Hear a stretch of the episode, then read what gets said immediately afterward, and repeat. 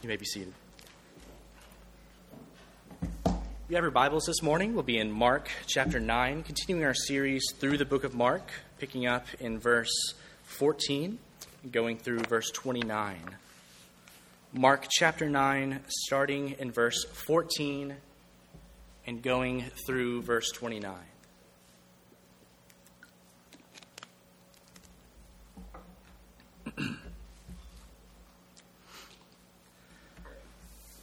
And when they came to the disciples, they saw a great crowd around them, and scribes arguing with them. And immediately all the crowd, when they saw him, were greatly amazed, and ran up to him and greeted him. And he asked them, What are you arguing about with them? And someone from the crowd answered him, Teacher, I brought my son to you, for he has a spirit that makes him mute. And whenever it seizes him, it throws him down, and he foams and grinds his teeth and becomes rigid. So I asked your disciples to cast it out, and they were not able. And he asked them, or he answered them, O faithless generation, how long am I to be with you? How long am I to bear with you? Bring him to me. And they brought the boy to him. And when the Spirit saw him, immediately it convulsed the boy, and he fell on the ground and rolled about, foaming at the mouth. And Jesus asked his father, How long has this been happening to him? And he said, From childhood.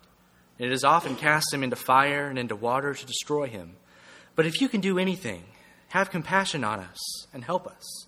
And Jesus said to him, If you can, all things are possible for one who believes. Immediately the father of the child cried out and said, I believe, help my unbelief. And when Jesus saw that a crowd came running together, he rebuked the unclean spirit, saying to it, You mute and deaf spirit, I command you, come out of him and never enter him again. And after crying out and convulsing him terribly, it came out. And the boy was like a corpse, so that most of them said, He is dead.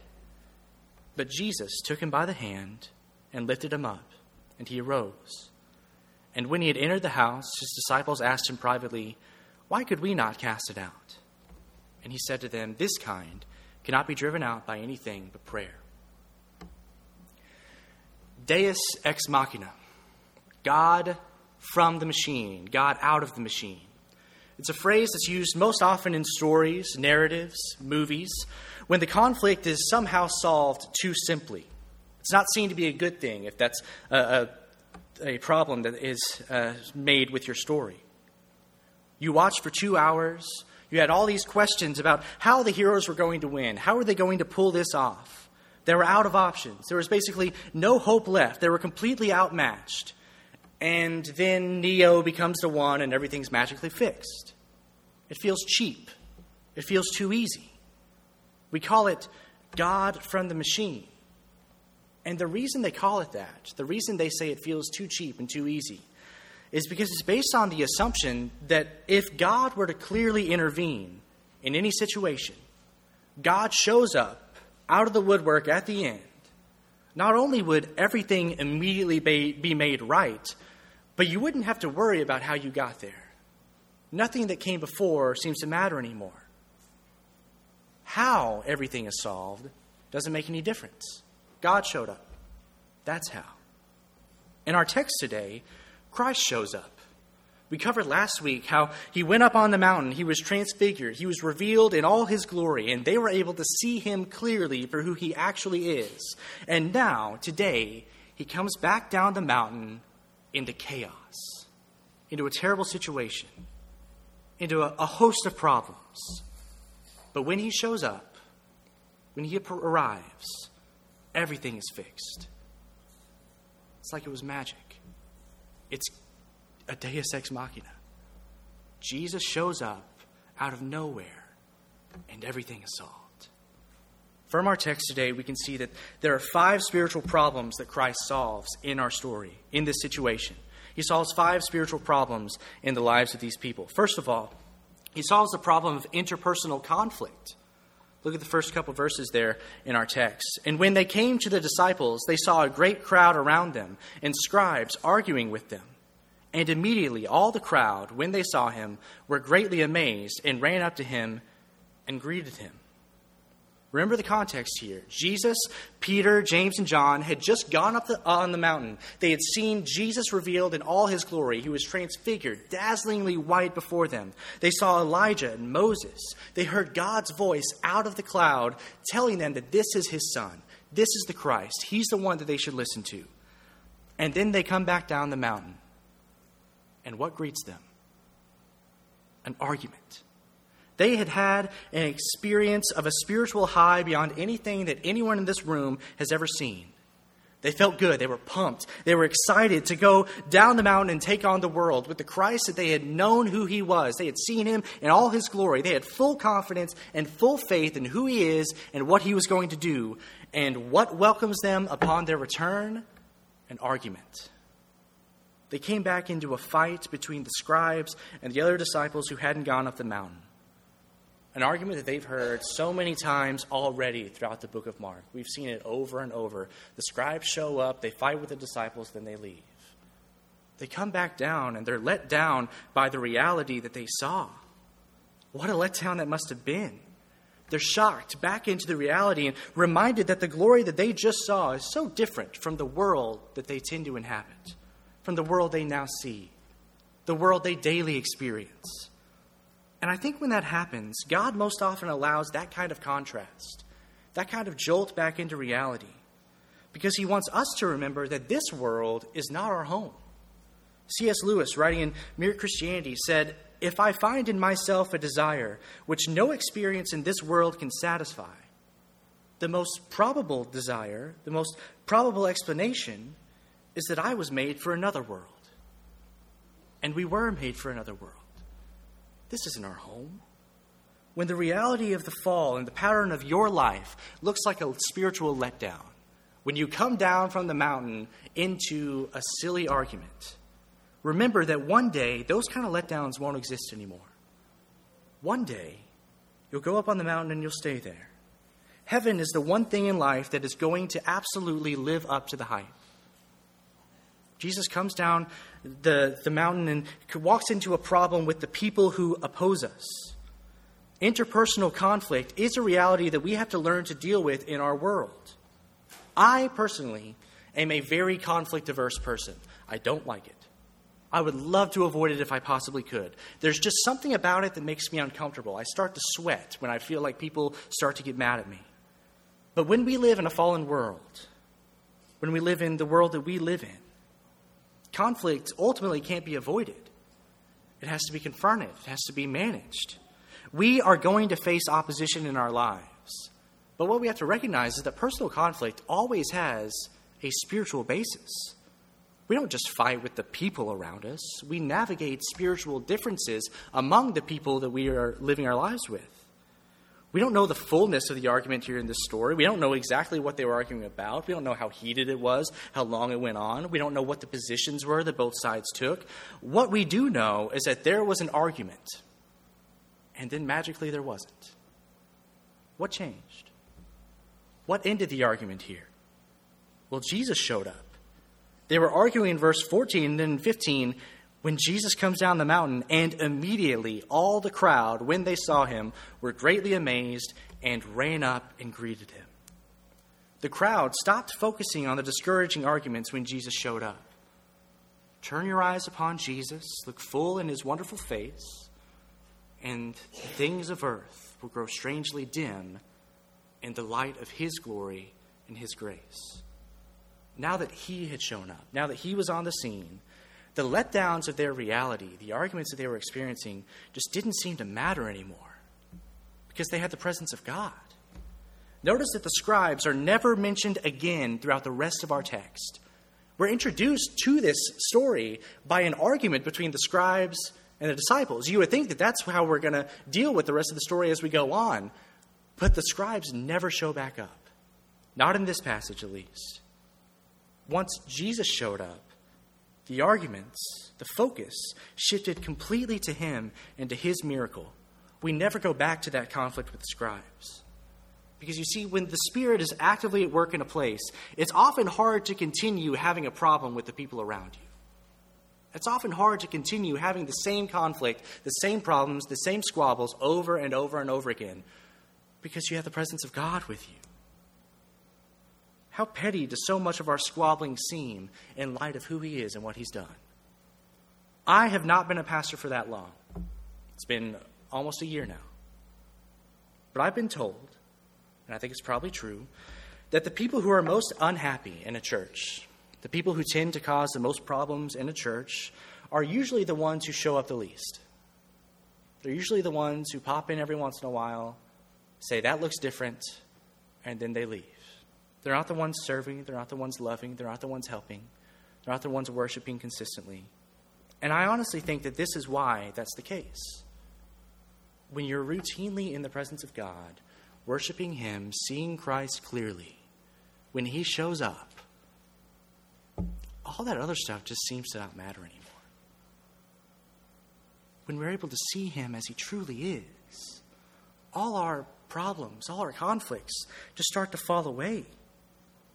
Everything else just no longer matters because Christ solves interpersonal conflict in our text.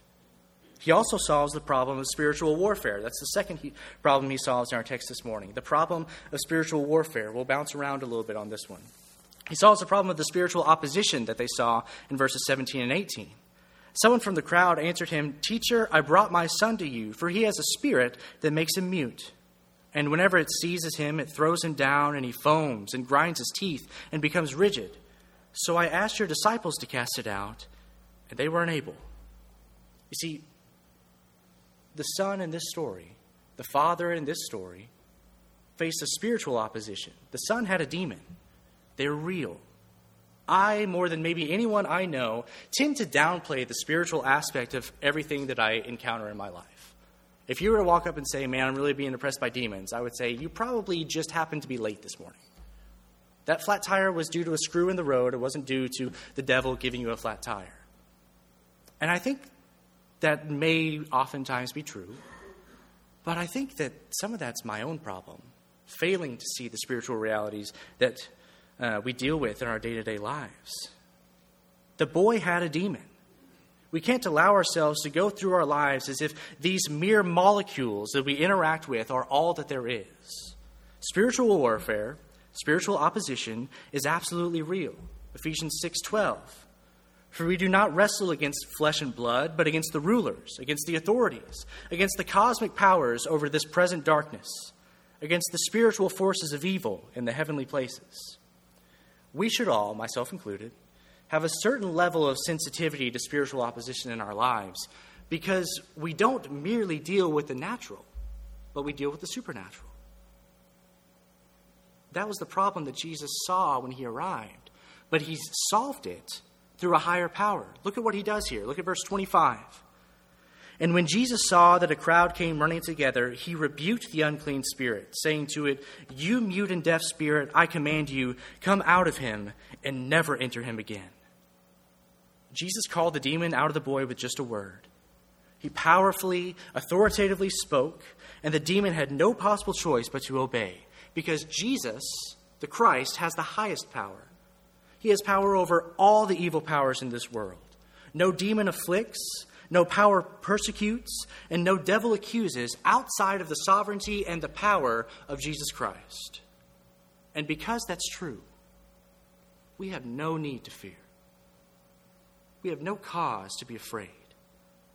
I think and hope that that's why I downplay the spiritual matters so much, because we have no need to fear them. Any spiritual force that we encounter is not any more powerful than the Christ we already have. John 16, 33, Jesus is talking to his disciples and says, I have, seen, I have said these things to you, that in me you may have peace. In the world you will have tribulation, but take heart, I have overcome the world. There's no power in the world that he has not overcome. So, those of us who are united to him have had all of our spiritual problems solved. All of our spiritual opposition falls away in light of his higher power. In addition to that spiritual warfare which Christ solves, he also solves the problem of the spiritual leaders in this text. Again, we'll bounce around again. He solves the problem of the spiritual leaders. You see, the disciples in this story were powerless to help the boy. Look at verse 18. And whenever it seizes him, it throws him down, and he foams and grinds his teeth and becomes rigid. So I asked your disciples to cast it out, and they were not able. They tried, they failed. They couldn't do it. Ultimately, his disciples were inadequate because the problem with his disciples is that they weren't Jesus. They weren't God. They didn't have the power he does, they didn't have the authority he does. They weren't able to do what he can do. Jared Wilson, a friend of mine, once tweeted that when speaking at a conference, someone walked up and asked, You're the preacher? He said, Yeah. And the guy said, uh, So you're the guy with all the answers? And Jared smiled and said, Nope. I'm the guy who points to that guy. That's what we do. Those of us who are your spiritual leaders, what we do is we point to the one who has all the answers. We point to the one who has all the power. We point to the one who can solve every problem that you face in your life. Because we can't do it. We don't have that kind of power. Those in charge of us are going to fail us. Our earthly spiritual leaders are absolutely inadequate to solve all of our spiritual problems. I, as your pastor, will fail you. For some of you, I probably already have. It's been less than a year, and I have probably already failed a lot of the people in this room. And I'm sorry for that. I didn't do it on purpose. But I'm inadequate. You've asked me a question, and I didn't know the answer. You showed up on Sunday, and I happened not to say hi to you. You think some of the changes that have been made since I have been here are maybe the dumbest decisions you've ever seen in your entire life. And maybe they are. Because I am inadequate. Your deacons, who love you and serve you well, will fail you.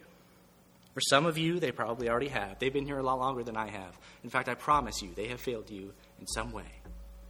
You were sick and they didn't visit you. You're a widow and they haven't comforted you. They made the wrong call, they said the wrong thing. They are inadequate. But there's one who's not. There's one who isn't. There's one who's the true head of the church, the true leader of the church. And he is not only not inadequate, he is not only not merely adequate, he will never fail. His name is Jesus. The man's problems weren't fixed until he came to Jesus. In fact, he only dealt with the disciples because the disciples were in his way trying to get to Jesus. He would have loved to have just walked up and had Jesus, but he had to settle for the disciples while he had him. He brought his son to Jesus for healing, not the disciples. Look at verse 17. Teacher, I brought my son to you. That was his goal. He wanted the one who could help him, the only one who could help. Look at verse 22. And it has often cast him into fire and into water to destroy him. But if you can do anything, have compassion on us and help us. How glorious is it that he actually has access to the one who can heal his son? His son has a demon, and here's the one who can get rid of the demon, the one who can cast it out of him. He can just walk right up to him. There's one just walking around with the power to call a demon out of him, and all he has to do is just walk up and say, Can you help us? He's the one who has all the power. He won't ever fail. So then he helps him. Christian, non Christian, call upon the one that you have access to. Hebrews 4:16 says, "Let us then with confidence draw near to the throne of grace that we may receive mercy and find grace to help in time of need." You have the same access to that same one who can help in the same way. Draw near with confidence to the one who is drawn near to you. You have the same access right now to that same God right now that the man spoke to in our text. So call upon him, ask him. He, unlike everyone else that you meet, is not going to look over your shoulder as you're talking to him. He's not going to look at his watch as you're talking to him. He's going to look in your eyes. He's going to deal with you personally, compassionately, and he is the one who can help. He has the power and the willingness, the desire to actually do something. You may not receive a miraculous healing of the body, but if you ask, you certainly will receive a miraculous healing of the soul. So don't trust in anyone but Christ. because he's the one who will never fail. Verses 28 and 29, the disciples are confused. They said, I, I thought we had this. You gave us this power uh, back in like chapter 3. I thought we knew what we were doing. Why couldn't we do this? And he says, This kind can't be driven out by anything but prayer. He's saying, No, you guys thought that you could do it. That's the problem. You can't do this. You have to pray. He's the one who does it.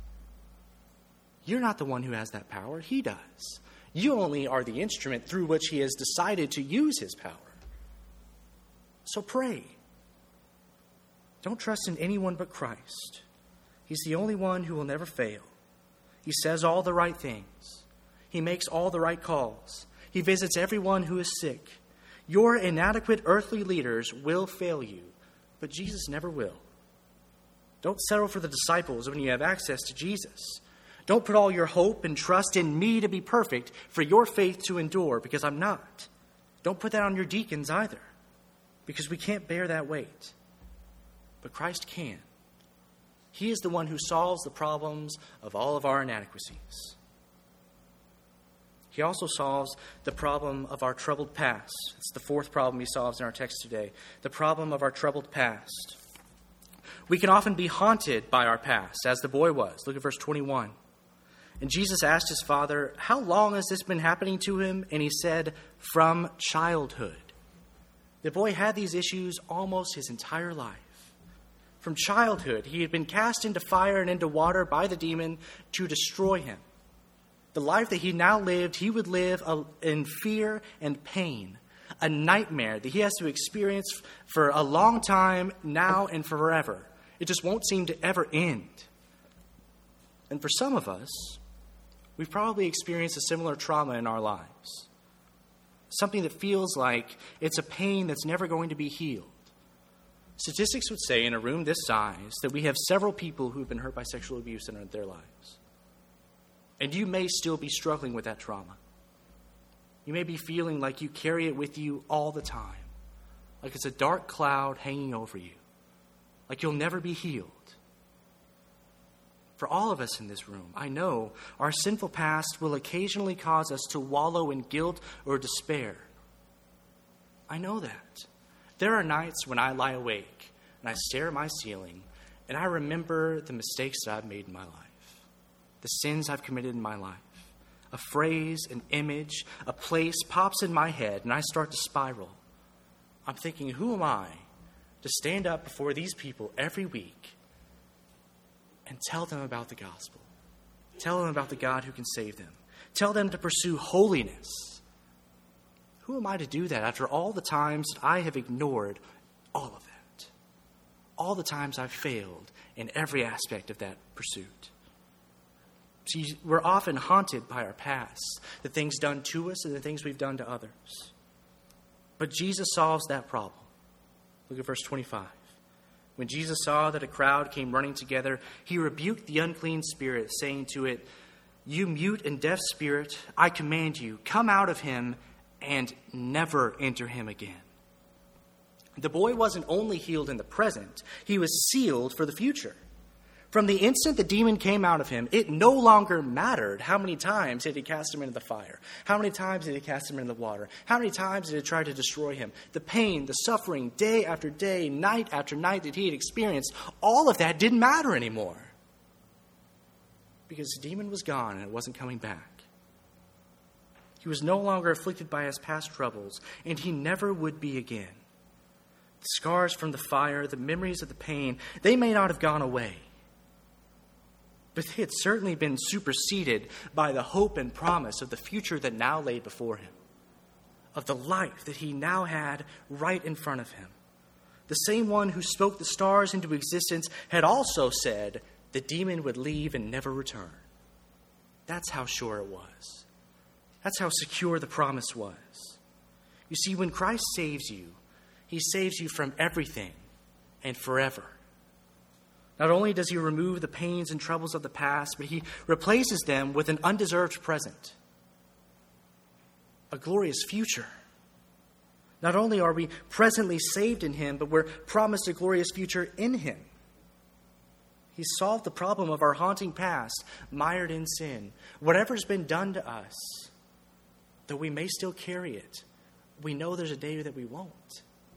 Wherever we've done, though we may still carry it, we know there's a day that we won't. He solves that problem when he shows up, when he appears. He's the one who does it. The final, sol- the pro- final problem that Christ solves in our text this morning is the problem of death. It's the fifth and final problem this morning the problem of death. Look at verse 26. He solves the stench of death. And after crying out and convulsing him terribly, it came out, and the boy was like a corpse, so that most of them said, He's dead. The boy seemed dead. He had no life in him. The removal of his problems resulted in death, or so it seemed. While it looked like his problem was that he had a demon, his real problem was that he had no life. He looked like a corpse. The demon was giving him the appearance of life. When it was gone, what we saw was the reality that it seems like this guy doesn't have any life in him. You see, we may think that our biggest problem is what happens to us, or the mistakes that we've made, or the people we encounter, the problems of the people that we have over us. But these are only symptoms of our real problem. They're peripheral branches on the sequoia tree of our sinful nature. Our all encompassing problem is sin which can and does only lead to death. You see, this isn't ultimately a sermon about adjusting your expectations in life so that you feel content. It's not ultimately a sermon about fixing the interpersonal conflicts so that you can get along with people. It's not ultimately about staring down your personal demons so that you can find some self actualization out there.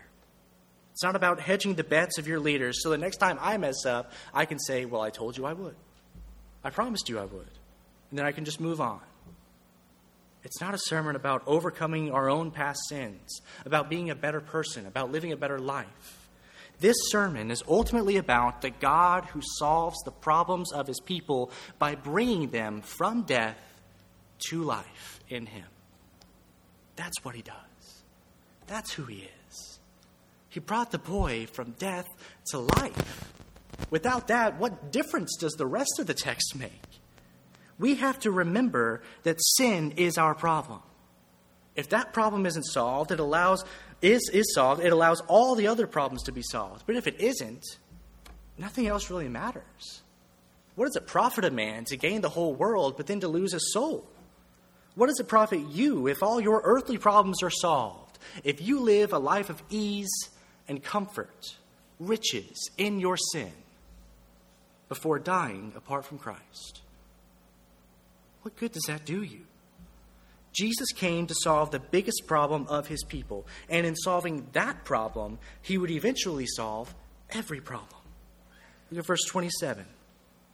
But Jesus took him by the hand, lifted him up, and he rose. You see, Jesus wasn't content until the boy had new life. He wasn't content merely stopping the conflict, merely showing them that their leaders were inadequate, merely getting rid of the demon that he had. He wasn't content until the boy had been raised to new life. He stopped the arguing, defeated the demon without a struggle, filled the gaps left by his disciples, resolved the problems of all the boy's past, but he wasn't finished until the boy was alive. And I think we'll all agree without the last step, what good are the rest of them? If he did everything else, but then left the boy in his death, I don't know if that story makes scripture. I don't know if I'm preaching about that this morning. But he raised him to life.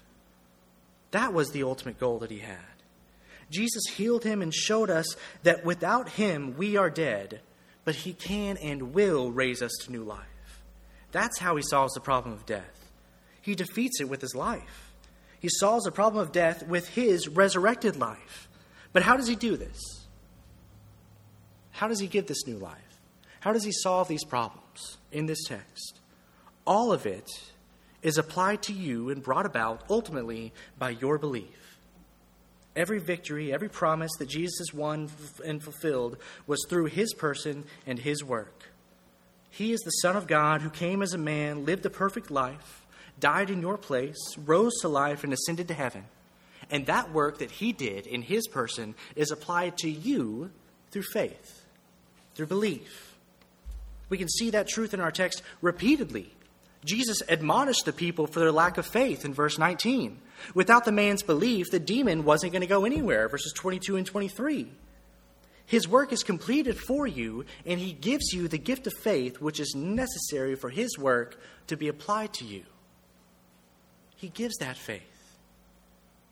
And lucky for us, a perfect faith is not what he requires. It's not ultimately up to you. Look at verse 24. Immediately the father of the child cried out and said, I believe, help my unbelief. The man had just a little faith, an imperfect faith. In that same story in Matthew's gospel, Jesus says this to his disciples afterward, Matthew 17 20. He says to them, Because of your little faith, for truly I say to you, if you have faith like a grain of mustard seed, you will say to this mountain, Move from here to there, and it will move. And nothing will be impossible for you. You see, he didn't need a gargantuan faith. He didn't need a monumental, enormous, perfectly large faith. Just the smallest inkling was enough. Because your faith is only as good as what you believed in. Your faith is only as good as where you've placed it. And when you believe in an infinite God, any faith is enough. An imperfect faith is enough. And that's what the man had. But Christ still accepted it. I preached on this same idea a few weeks ago in our Welcome to Church series that uh, when we walked through the text behind our call to worship that we read every week, even in imperfect faith, Christ will still solve. Christ will still accept. Christ will make perfect. I'm not going to spend much time here uh, belaboring that because I've already preached on it so recently. But I wanted to share with you this quote from Richard Sibbes in The Bruised Reed. He said, As a mother is tenderest to the most diseased and weakest child, so does Christ most mercifully incline to the weakest. The weakest creatures often have the strongest shelters. The consciousness of the church's weakness makes her willing to lean on her beloved and to hide herself under his wing. The weakest creatures often have the strongest shelters. The weakest faith can be placed in the strongest Christ. The man had an imperfect faith, but because it was placed in the perfect Christ, it worked nonetheless. And it can work for you.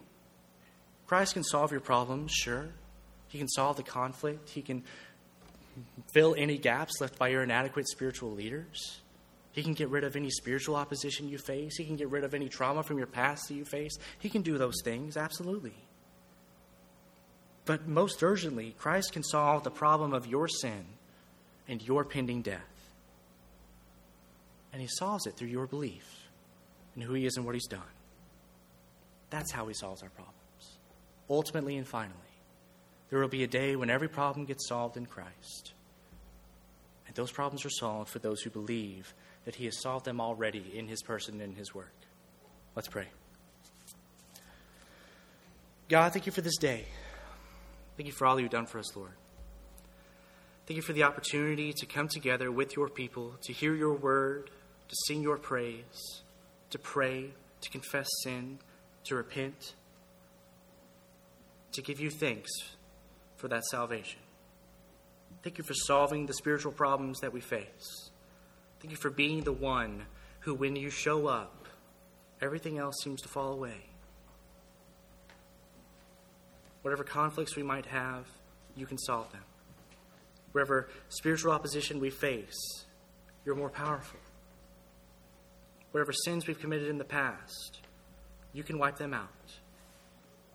Whatever problems our leaders might have, you can fill those gaps. And whatever death we're facing, you can give us new life. Thank you for who you are and what you've done for us and in us. Let us remember that today and every day.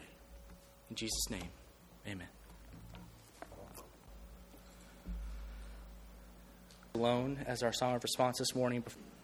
Thank you for all that you've done for us, Lord. Thank you for the opportunity to see you more clearly. Thank you for sending your Son to do the work that you sent him to do. Thank you for the work he's accomplished for us in our place on our behalf. Thank you for the perfect life sacrificial death, the victorious resurrection, and the glorious ascension of Jesus. Let us hope and trust in who He is and what He's done on our behalf. And know that if we respond to that through repentance and faith, we can be saved just as Christ came to do. Let us see you clearly, not only today, but every day. In Jesus' name we pray. Amen.